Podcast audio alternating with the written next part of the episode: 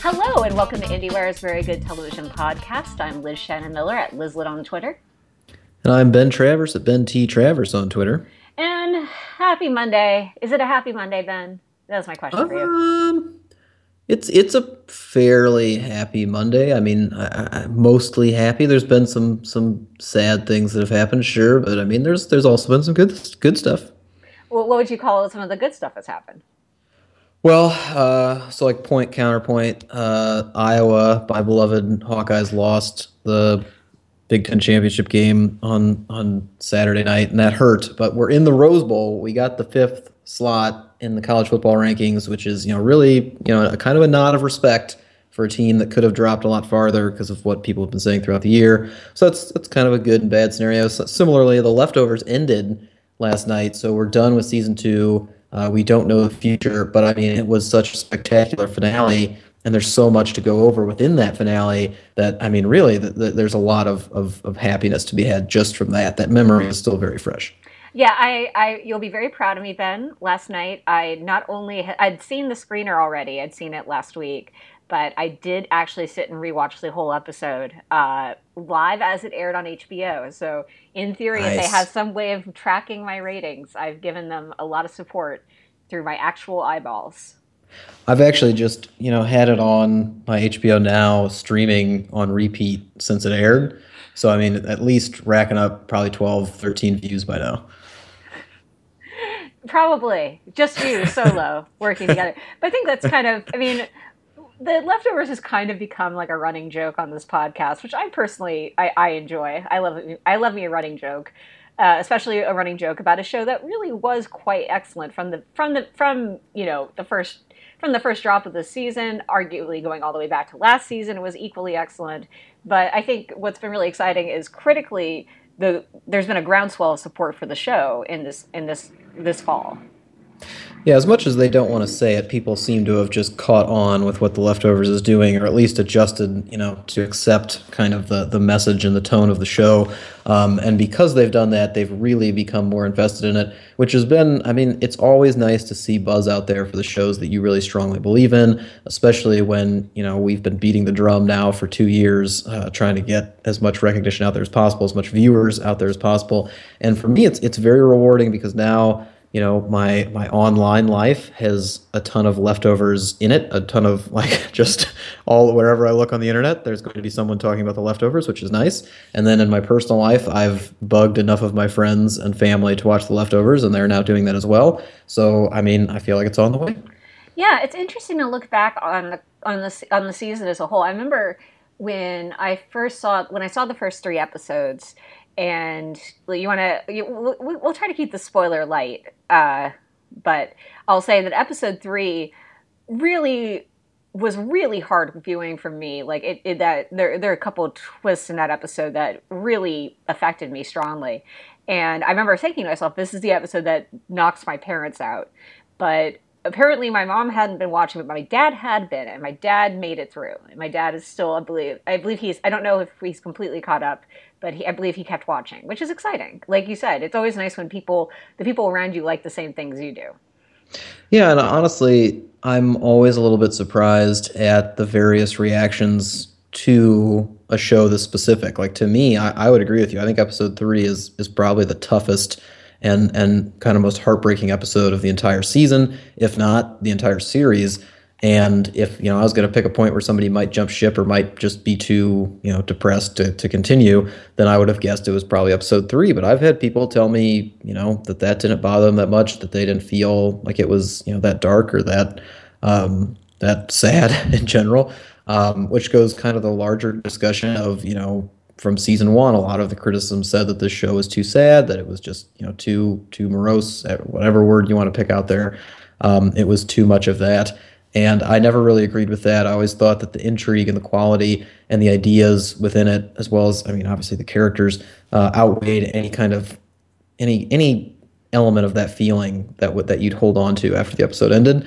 But I point to that third episode in saying that season two is very much like season one. I don't think it's changed as much as people want to believe it has. I think it just evolved and and started telling a new story. Um, So I, I, I would definitely agree that that's that's a very sad episode. And then I'd also it's always fascinating to me to hear what other people think is too sad and when they don't. What else? I mean, I think the you know another big moment of the season is something that uh, is the the, ma- the the major Regina King Carrie Coon scene from episode six, I believe. Oh God, you're gonna test me. I I want to say that's seven, but I might be wrong. No, because seven's with Kevin. No, yeah, it's six. It's six. Yeah, and that that which is just a brutal bit of not just exposition, but also just great character work. Yeah, and that's one. And again, for me, this speaks more to to my personal philosophy on on watching this and what I get out of it. But that scene is so powerful in and of itself, just as a scene, as like a piece of writing, as as a narrative story, and as like two characters going head to head, and two characters who normally, if they go head to head with someone, the other person loses. Like there's there's no one who's going to beat Nora in an argument. She will win that argument, and the same goes for Erika so like those two going back and forth in that context is so fascinating and so energizing to me as I watch it that I would never think that that was too sad. But if you actually boiled it down to just what they're talking about, then yeah, absolutely, that gets into some very dark uh, are dark areas of, of the human soul. So I mean, it's it's a fascinating thing to talk. And I, I I've heard that the Matt Jamison episode where he had another one where it stood by himself. That one was one that was very hard for people to get through because of that character. Because he's so you know, some people will say he's too gullible. Other people you know would say yeah, but that's his faith and that's why it's important. And of course, that's a discussion they want to generate out of the show. But it is, I mean, that's difficult to watch sometimes. Yeah, I I remember that episode so interesting to watch. Uh, and then uh, one of the things to note about this season is we've been very fortunate in getting to talk with a large number of cast members over the course of the season. Uh, you know, you got you you you you spoke with Amy Brenneman. Uh, I got to ch- talk with both with with with uh, Justin Theroux, with Carrie Coon, and with Christopher Eccleston. And Christopher Eccleston, of all of them, was the one who broke my heart the most because uh, it's something I didn't know about going into that conversation because it's not on his Wikipedia page or anything. But apparently, his mother uh, spent years caring for his father uh, because uh, he had, you know, for various reasons. I forget the exact specific reason, but so that his storyline with Mary had such was already really meaningful to me because it's you know such a loving relationship even though it, feels one-sided and then to talk to him about how much of it was personal for him. Like, I mean, that's the sort of stuff I think the show is really good at building up and tying into, you know, a daily life. Oh, absolutely, and and that's a that's one of those great kind of discoveries when you're talking to someone because Eccleston is such a terrific actor, you know, in and of himself. He doesn't need any kind of inspiration or, or, or, to do anything special or to have some sort of scenario like that to draw upon. Like he should be, he could do, you know, pretty much whatever's necessary for any scene whatsoever. But having that as a background, if you're watching the show now or or, or you know then or whenever, um, I mean, it adds a little bit to it, and it, it helps ground it a little bit. And and the show itself is so good at keeping things grounded, even when it gets really crazy and supernatural. Um, that these things are always personal. It always feels like it's hitting just the right spot. And I mean, that's that's that might be what people disagreed with about with season one. That maybe it wasn't quite hitting, you know, your heart. It was hitting something a little bit lower. Um, and this was this this season was definitely on point all the way through. Well, it's. I think there's, you know, if you're ta- if you're talking about the, concept of likable characters within this within this universe, I would say that season one, you know, you definitely have Kevin as a foothold, but Kevin is in this incredibly mixed up place, and he becomes hard to trust as a narrator, as a as a as a protagonist. You get, you know, I think everyone points to season episode six of season one, uh, the episode guest, as a really important one, and it at the time it's because it's a really amazing episode of television.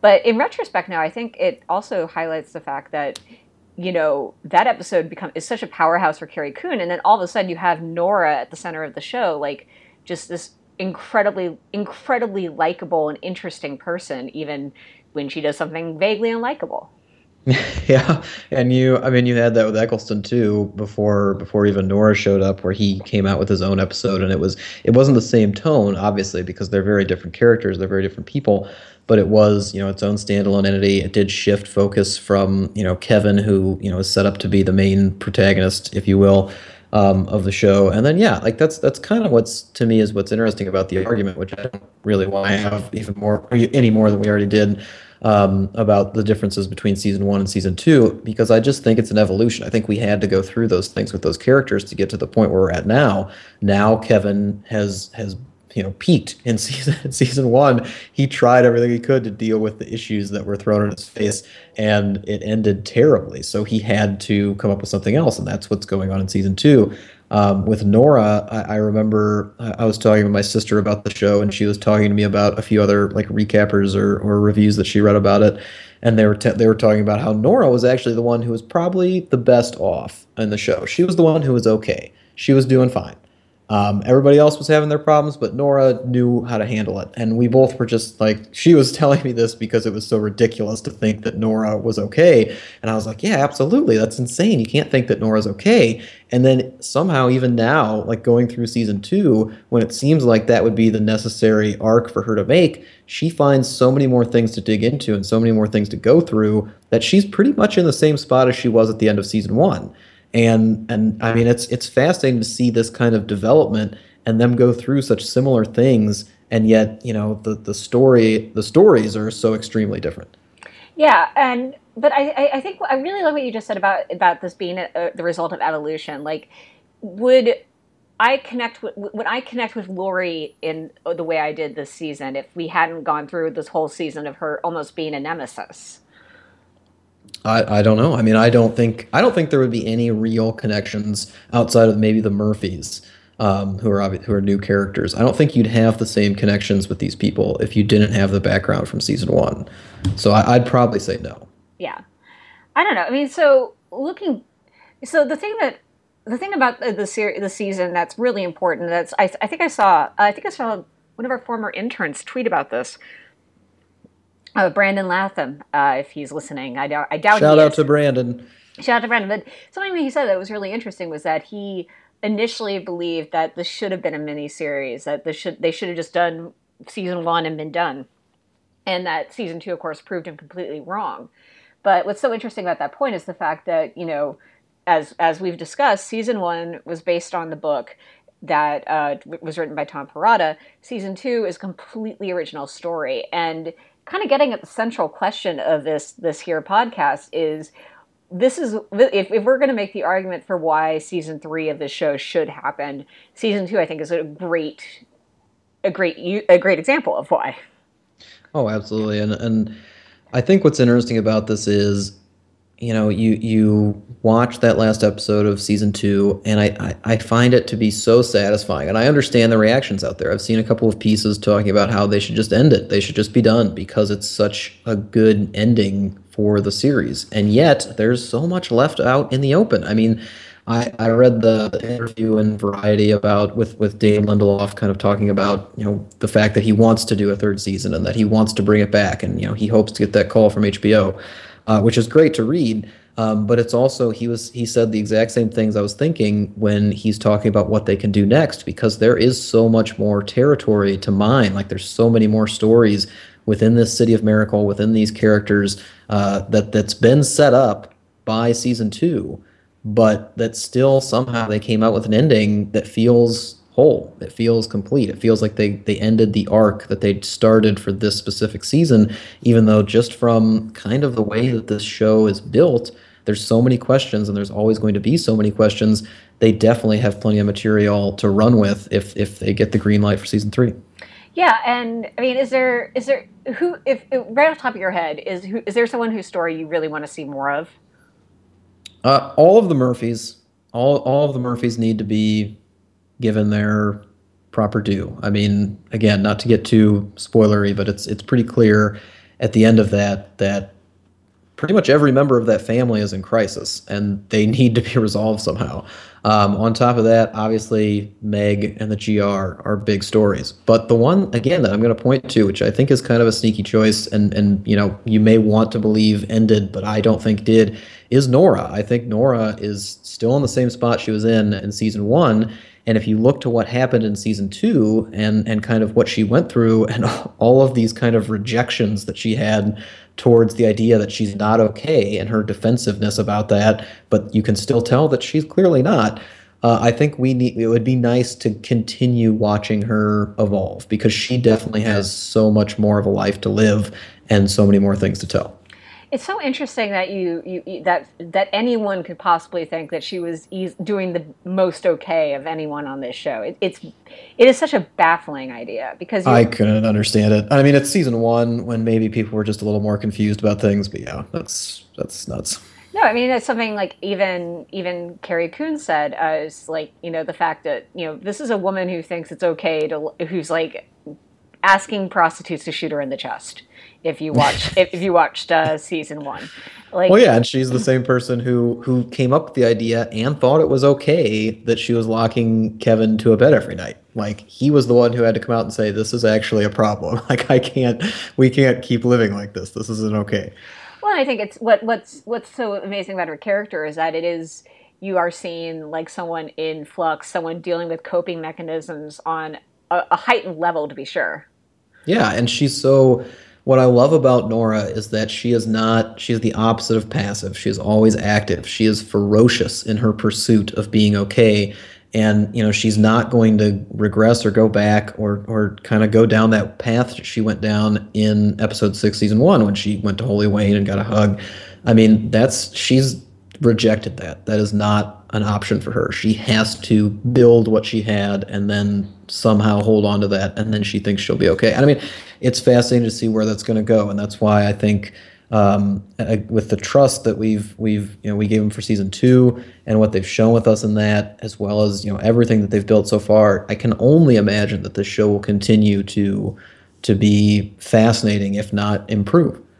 Yeah, I mean, one one element I'm curious about seeing how they approach is, without getting into too many specifics, the character of Tom kind of felt like some kind of almost in flux for me. Like it's not totally clear what what what side of any line he's on. It's not totally clear what he's looking for out of life. And I think he similarly to similarly to the Murphys, like he definitely feels like someone who's a lot more story to be told about him. Yeah, Tom. Tom to me is an interesting character because we've never really seen him. We've never really seen him interact with the family. Like he keeps kind of distancing himself from them, and I always thought that that was a great tease in season one. How him and Kevin kept playing phone tag, where Kevin would try to call him and he Tommy wouldn't answer. Or Tommy would get stuck in a situation where he'd call Kevin, but then Kevin didn't answer, or you know Tommy would hang up before he talked to him. Whatever. Like they kept going back and forth, and you could tell that he almost instinctually wanted that bond back. He wanted his dad, he wanted his family, but at the same time, he can't believe in it, or he knows it's not good, or something's pushing him away from that that wholesomeness that because he doesn't trust it. Like something happened that shattered that and to him he's still looking for what's next. So yeah i mean there's a lot of story to be told with him. Uh, even though in season two he seemed to go down a pretty similar path as he did in season one but he's now set up for a whole new ride again if if there's going to be a next year. Well, the fact that they very explicitly added this layer of backstory to Tom to Tom's character, where he he you know. Uh, Kevin is not his biological father. Kevin adopted him at a young age, um, and yet Kevin, you know, t- Tom is kind of haunted by the knowledge that he has this other father out there. Like that feels like something that that has gone a little by the wayside. It is a sort of element that I think season three could pick up on and make interesting in a way that we haven't seen yet. Well, yeah, I mean, there's there's definitely that side of it, and then I, you know, I'd make the argument that again, like just seeing him back in an in like in touch, either living with or living in the same city as, or communicating with on you know regular basis with his family, with his core family, be it you know, Evan, Nora, Jill, uh, Amy, like everybody, Laurie. I mean, seeing how that functions now with everything changed and and everyone kind of in a new role i mean that in and of itself is a fascinating dynamic to to kind of witness. Uh, uh, it, it speaks to something that i think the show has done a really great job of establishing which is that you know there's no such thing as an easy answer or a happy ending. There's always you know you can get everything you think you want and then but there's still stuff to deal with. There's still stuff to try to figure out Yeah, and uh, I mean, it's it kind of goes back to what some people found to be a turnoff from season one. Like this isn't a show that you can passively watch. It's going to challenge you. It's going to engage you. It's going to make you ask hard questions about yourself and your own kind of sense of happiness and sense of place. And that's not something everybody wants to do. Um, those questions are what makes the show so great, but they're also what makes it so utterly relevant, even when it gets into the really crazy supernatural territory that it's explored at least two times to the extreme in this last season. And I mean, I think that's going to be one of the more interesting elements too. If they do get the green light, I expect a lot of questions. And I expect since that door has been opened to the other side now, so to speak, without spoiling too much, uh, you know how they explore that and how they want to talk about that, or if they want to talk about that, or if they want to go back there in season three. I mean, that's that's a huge area too because it's not just something that they can shut out. It's not just something they can ignore from here on forward. It's true. That's true, but at the same time, like that's if it it would not surprise me if they pulled back on those elements in season three. That if they that if they do get a season three, that they maybe aim to keep to keep things grounded at least at the beginning, which is something they kind of did with this season as well. Like we didn't get to the really crazy stuff until like episode seven or eight. Um, but yeah, I mean, it's. I think I think you're right in that they've opened that door, but I also think that they are smart enough to know that it's really you know it's always going to be about character relationships with this show. It's like it's always going to come down to this amazing cast interacting in this way. Well, no, and that's that's exactly the that's exactly the right way to think about it. That's exactly what I expect for them to do. Because as as if we've learned anything from these first two seasons of The Leftovers, even the people who don't like it would have to admit that the structuring of these seasons is just utterly impeccable. And if you look at kind of how they build to a crescendo at the end, it's it's it's simply amazing. I mean, look at look at like last year, episode eight was the big one. Episode eight was where people were kind of sitting there just flabbergasted at what just happened. They had a huge twist, um, a huge shocker, kind of a, a, one of the biggest, more supernatural elements came into play. Um, at least in tone with what had happened in season one, and then they they jumped away from that, and, and then the very next episode, we went on this whole other crazy ride, and we at first, you know, you kind of rejected it. You wanted to know what happened immediately next at the end of episode eight, but they weren't going to tell us yet. And then they went. Then you finally found out in episode ten, which ended up being completely satisfying. And you can use all of that to describe exactly what happened in season two. And even though everything's a little bit different, even though everything's unique and compelling, and, and it's got its own new story and its own new, uh, its own new structure, really, they're still following uh, the same very intelligent uh, I mean, structuring again, like just way of, of putting these episodes together. Like they're putting them in this order that is just engineered to build up the best possible dramatic results. And I think that they know exactly what they're doing in that sense when it comes to what they're going to tell us and what they're not going to tell us, especially with stuff like the supernatural elements, especially with, uh, you know, kind of the bigger questions that they have out there. Uh, they're only going to deal with that when it really matters to the characters and when it really matters to the story uh, not necessarily in in whatever plot is going on right at the moment. So I mean, yeah, I, I I don't know how much they do it, how much they deal with it, or how much they wouldn't, but how they do it is going to be pretty interesting. Indeed. Yeah, so that's our. I think that's a pretty, a pretty as good case as we can make for uh, for there being a season three. You know, and you were saying that the ratings weren't as bad as you thought, perhaps. Uh, I mean, it's impossible to tell really on what the exact ratings are. Like last year, kind of, kind of seemed like things weren't performing well. If you just looked at the Nielsen's, uh, the overnight ratings compared, you know, from from that show to any other show, it was doing pretty poorly. But then after I think episode seven or eight, they came out and told us what their online ratings were, like what their streaming plays and, and DVR plays and all that accounted to. So they we had a really good number of how many people were actually watching all the way up until that point, and it was huge. It was a huge plus. Uh, the overnight ratings this year are definitely down. They're not doing well, but they have seen an interesting climb since about episode six. Uh, they've steadily risen. They're up to almost almost a million a night. Um, by episode nine, and I haven't seen the the finale light yet. But to me, that at least implies the same kind of idea that people are waiting to watch this on their own time, which is something we know that is going on throughout television. So we know that the that there's way more people watching this than the numbers we're getting uh, for the overnight ratings. And to me, I, I, can only imagine that after all of these, you know, great reviews that have come out in season two from people who might have been a little more hesitant about season one, that even more eyes are going to this because also HBO Now's out there. Like there's there's more ways than ever to watch the leftovers, and I'm going to guess that people are finding it on their own time, and that is the best case scenario for anybody who's hoping for a season three. Yeah, I mean, the fact of the matter is, I don't think is there anything that has received the level of critical acclaim on HBO this year beyond this, like. You know, certainly Game of Thrones had had its detractors. Certainly, uh, certainly True Detective didn't land quite the way HBO wanted it to. Uh, meanwhile, you've got such love for the show um, on the critical side of things, and that matters a lot to HBO. Like, it doesn't matter as lot as much as say getting those award nominations, but it does have impact. We're gonna certainly see it see leftovers making it onto a number of top ten lists this year uh, and that the, the networks count those up. Yeah, there was. I mean, there was. I counted a barrage of tweets last night from a number of very well-respected critics saying that this was the best television show of the year. Period. And if that's something that's out there, if this is not only on top ten lists, but if it's topping them, I mean, again, I, don't know if HBO can cancel that, but they have to be weighing that against their own internal data on how many people are actually watching, as well as, uh, you know, if they think there's a shot at it getting back into the awards race. I, I don't think it's got much of a play at Golden Globes because I don't think many of these names are that juicy.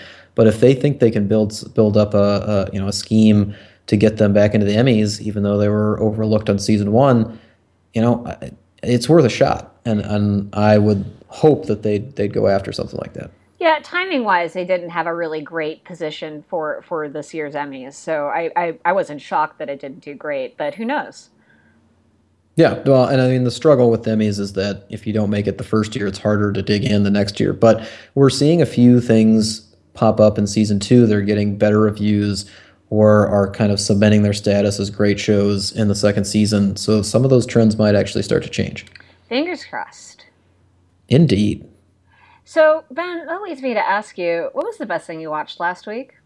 Well, I mean, obviously, other than the leftovers finale, um, I think the best thing that I've seen of late was the transparent second season. Um, speaking of, well, not really speaking of second seasons that are better than the first on a larger scale, because most people were just enamored with the first season and got reviews that just simply couldn't be topped for me, I was very impressed with it. I loved Tambor. I loved all the actors. I wasn't completely so, sold on the show being perfect from you know point A to point Z, but uh, season two is definitely getting there. It dives into a much more ambitious storytelling device and one that I am not too familiar with uh, for any other show out there. I think that they incorporate it very well, and I think the only way that it works is because it's a show that can be binged, that you can just keep watching all the way through, because it helps kind of connect that as opposed to making it feel a little disjointed and weird, which if it was spaced out over 10 weeks, I think it might. Anyway, the point is, season two is fantastic. Um, I don't think season one was even in my discussion for a top 10 list, but season two will definitely be in there. Yeah, I, I have also seen the second season, and I I don't know if I see a clean distinction between season one and season two, other than the show kind of leans a little bit more into, you know, the fact that you know this this this this this this uh, this family's children are not maybe the best people. Um, I think there's a lot. I think that that was I think a very fair complaint of yours for season one and season two. I think does some course adjustment there. Yeah, season one seemed to be saying these are bad people, but we're focusing on another aspect of it. We're focusing on another character. Season two seems to be dealing with that backstory that I feel like you almost needed for season one to appreciate these people as they are, to kind of understand what they're going through and how they got there.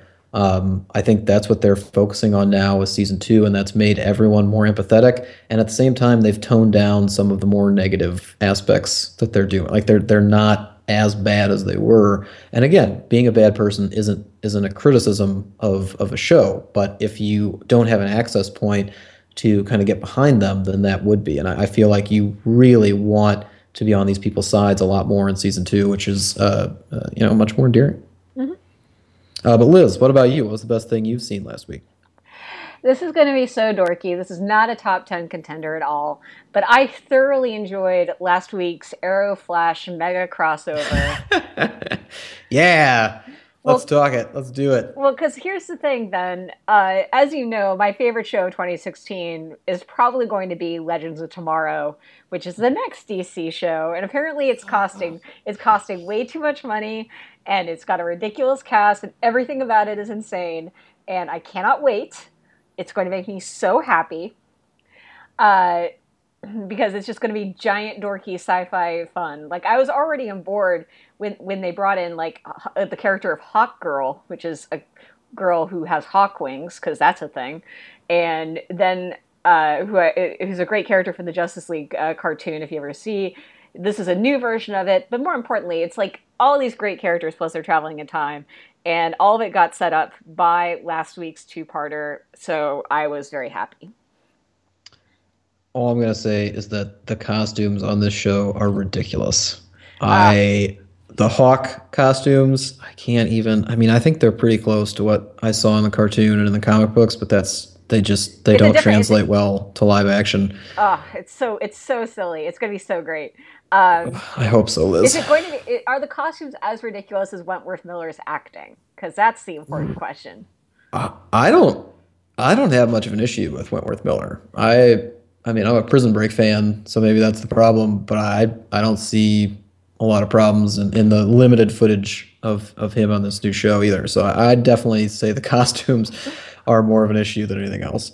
Yes, it's going to be a glorious mess. I can't. They're they're going to travel through time. Did I already mention that? They're going to travel through time.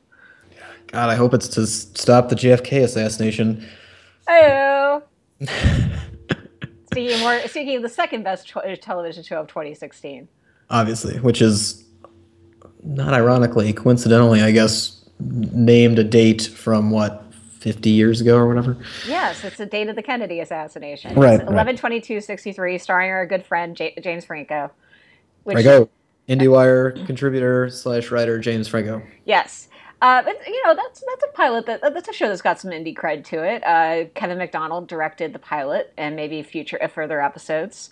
Uh, there's other Sarah Gadon who we just featured as a spotlight performer. She's uh, she is a, a major cast member. So well, yeah, and it's going to be premiering at Sundance Film Festival, so obviously it's got some indie credibility behind it. Yeah, much deeper level.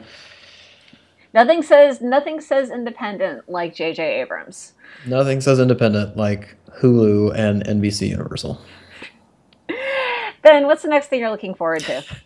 Uh, the next thing, oh god, I lost it. What is the next thing I'm looking forward to? Oh, the next thing I'm looking forward to is it's not really a TV show, though it's commonly seen on on a device used to watch TV shows and, and lots of TV shows. Um, but I mean, we're in Oscar season, so I feel it's important to talk about these, you know, these December contenders that pop up out of nowhere. Um, that are probably going to be a huge part of the discussion. This one has such an impressive cast behind it that I don't know how you know it's it's it's not going to rack up at least six or seven Oscar nominations just from the acting categories alone. Um, very prestigious ah. people, you know, in front, behind the camera, uh, and, and, I mean, it's coming out on Netflix. Netflix is a big pusher these days. They've got Beast of No Nation, which is, you know, obviously a contender, but you know, they can't forget about this one either. Of course, by now you know I'm talking about the Terry Crews, Nick Nolte, Rob Schneider, Luke Wilson, Adam Sandler, The Ridiculous Six on Netflix starting December 11th. Not nearly as racist as everyone says, allegedly. That's probably the tagline they'll use for their for your consideration ads, and then they're they're golden. I mean, what do you think of Taylor Lautner's chances in the Best Supporting Actor race? Like solid, more than solid? I mean, I think he's got a, a, more than solid chance because he's obviously playing someone who's a little bit slower, a, a little bit clumsier, maybe has taken a few too many blows to the head. Um, and and the Oscars are are shining a little bit on characters like that because you know Sylvester Stallone from Rocky, big supporting actor contender. If he squares off against Taylor Lautner, it's almost going to be like, well, shit, I don't know who to vote for. They've both seem like they've had massive brain trauma, and which one played it better? The question is, to, to quote the great film Tropic Thunder, uh, written by Justin Theroux in part. Uh, uh, what quote are you going to use? Well, I mean, the question is, who's going to go full retard? That's what I thought you were going to ask. well, we know it's not Stallone. I mean, God. So you, you, maybe, that Stallone, maybe, maybe Stallone might, might, might have the advantage there because you can't go full retard. That's true. That's a good. That's a very good point. Uh, but yeah, I'm I'm morbidly curious. Is that the right? I don't even think that's the right way to no, say I think, it. I think morbidly curious is correct. I think yeah, because I because I because I'm a little worried that you might want to die as a result. I want to. I. It's almost like a like just a comparison piece because literally I'm go i am binging on all of these good shows for the end of year list. I'm trying to see as many good movies out there you know as possible so I can contribute to that. And then come Friday, I'm probably just going to be like, screw this and turn on the ridiculous six and just see how bad bad can be. It's going to be beautiful. You're going to love it. well, we'll see. Uh, Liz, but please save us. What is something to look forward to for people who aren't masochistic? Well, I mean, my, my, my taste is probably seen as suspect at this point, but I am looking forward to F is for Family. Oh, yeah. Yeah, uh, yeah. That is a legitimate thing that we're looking forward to from Netflix. Uh, we have the first six episodes in screener form, and I need to sit down with those. Me too. I'm just going to also throw out a shout out to Fargo. Uh, we've got two more episodes left of Fargo this season. Uh, and I can't talk. To, you've seen tonight's episode. I can't talk to you about it because I need to watch it this afternoon before I read your read your review. Uh, But then episode 10 is going to happen, and then all of our lives are going to be like, what's the point? What's the point? We don't have the leftovers. We don't have Fargo. Yeah, I, I mean, we need to come up with some really good what to look forward to for next episode because people are going to be sad. They're going to need it. They're going to need some serious content to to cling on to. Everyone go back and watch Jessica Jones. That's what I oh. plan to do. That's probably a good idea. Yeah, I could support that. I, I, everybody go watch Kingdom. I, everybody needs to see that too. How can they? Kingdom doesn't want us to watch it. But it's on. I think it's on DVD. Like I think you can get it. Like, What's I mean, DVD? What, what? Okay, it's probably on iTunes. People can probably or Amazon. You know, I'm sure you can get uh, it. I'm sure you can find Kingdom. Come on, uh, come on. Paying for the buy the episode. I got actually. I had a good buddy of mine. Um, I don't think he listens to this, but Brandon, if you do, I'm talking about your uh, questioning me last week on what you should be watching next, and you asked if I should, if he should start watching uh, Fargo or if he should start watching The Leftovers and I was pretty torn uh, because obviously I wanted to do both, but I told him, you know, I kind of gave him the pros and cons of each. Obviously, there are no cons of watching the leftovers, so he started watching the leftovers, and he rent it. He buys it straight through iTunes. Like he doesn't rent it. He doesn't. He doesn't get the HBO Now subscription. He just picks a series that gets good reviews. He'll buy like three or four episodes, go through them, and if he keeps liking them, he'll keep going. He is a good man for American for American media right now hopefully just put the leftovers over the edge to to you know profitability. Who knows? That could do it.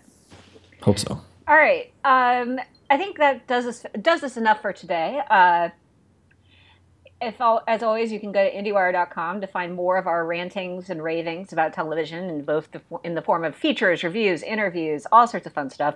Top ten lists start this week. We have so many ideas for lists so many fun, fun, fun things to feature and showcase over the next two weeks as we head towards the end of the year, and we hopefully we hope that you will enjoy them. Believe it or not, some of them aren't even about the leftovers, but uh, I digress. If you're looking for other information that's not leftovers related and you know might be worth your time anyway, then make sure you listen to Screen Talk with Anne Thompson and Eric Kohn, as well as the other IndieWire podcast by our own editor in chief Dana Harris, which is uh, IndieWire Influencers. Uh, both of those are available on iTunes. Both of those are available on the site. Uh, make sure you give those a listen, especially during Oscar season. I actually just talked to, to the producer who p- puts those episodes together. Uh, those episodes together. Apparently, her uh, upcoming guest is Drew Goddard, who Ooh. is a familiar a familiar friend to all sorts of uh, so all, to all sorts of IndieWire fans, from the Joss Whedon fanatics to those who really enjoyed The Martian.